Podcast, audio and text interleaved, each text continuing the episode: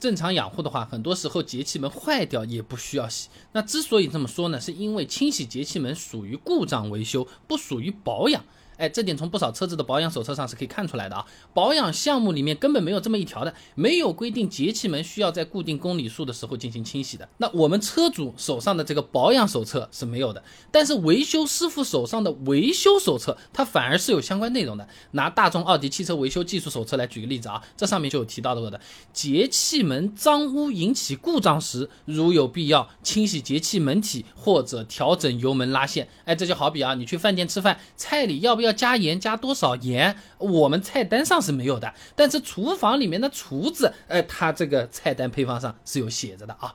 马明芳发表在《汽车运用期刊》上面的论文《电子节气门系统的基本结构与工作原理及控制功能》上面有提到过啊，如果电子节气门系统出故障呢，仪表盘上的 EPC 故障灯会被点亮，而节气门脏污呢，则是引起节气门系统故障的最常见的原因之一。那如果节气门真的脏到要洗了，一般车子的故障灯也就亮了，并且还可能伴随。怠速不稳、抖动、加速乏力等等现象，意味着是需要修车了，灯要亮起来才洗的啊。那在此之外，现在大多数车子上所使用的电子节气门呢，本身是具有一定的自适应调节功能的啊。那么根据东南大学基登城所著的论文啊，基于模型参考自适应控制的电子节气门控制方法研究里面有讲到过啊，这长期运行产生的油污积碳、机械磨损、部件老化等等问题所带来的非线性不确定因素，会加大电子油门的。控制难度。不过现在呢，已经有多种先进的算法可以把这些影响都考虑进去了。这车子遇到这种情况啊，它在一定程度上它是会自动进行补偿修正的。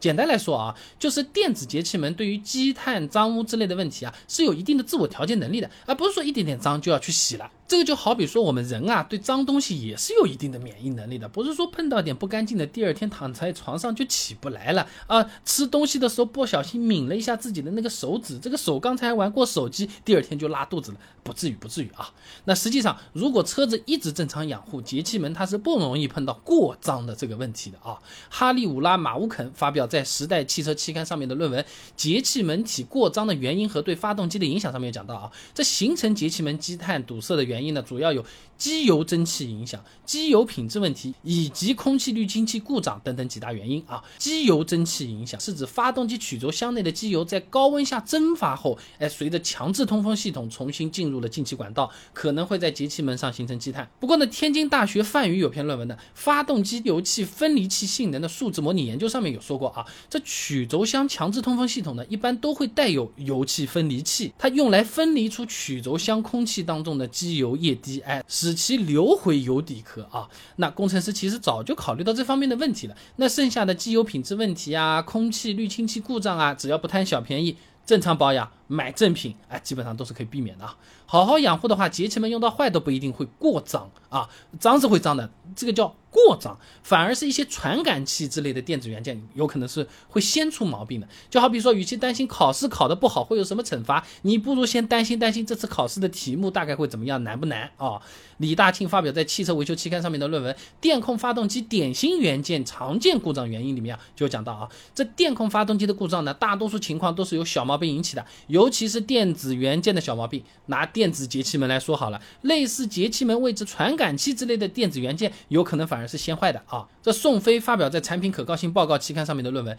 异响问题多发，三款再度上榜国内十大高故障率汽车发动机指数研究》。哎，他这么说啊，他呢对车之网发布的国内十大高故障率发动机进行了一个剖析研究，结果是这样的：这些高故障率发动机当中，只有本田的 L 幺五 B 一款存在节气门容易积碳的问题。总的来说啊，你正常养护的话，节气门有可能你用到它坏掉都不一定会过脏，并不是一个需要。哎，差不多了，你要洗一次，并不是需要经常清洗的部件，除非你故障灯都亮起来了，否则你不用听 4S 店或者维修厂来忽悠，这个都是冤枉钱了啊！好了，今天的视频呢就先做到这里了。如果各位朋友觉得这个视频做的还不错的话呢，点我的头像关注我，点赞转发给你的朋友啊，这个对我真的非常重要，动力来源嘛。而且这样你每天都能收到一段超过六十秒的汽车使用小技巧了。备胎说车，我们明天接着聊。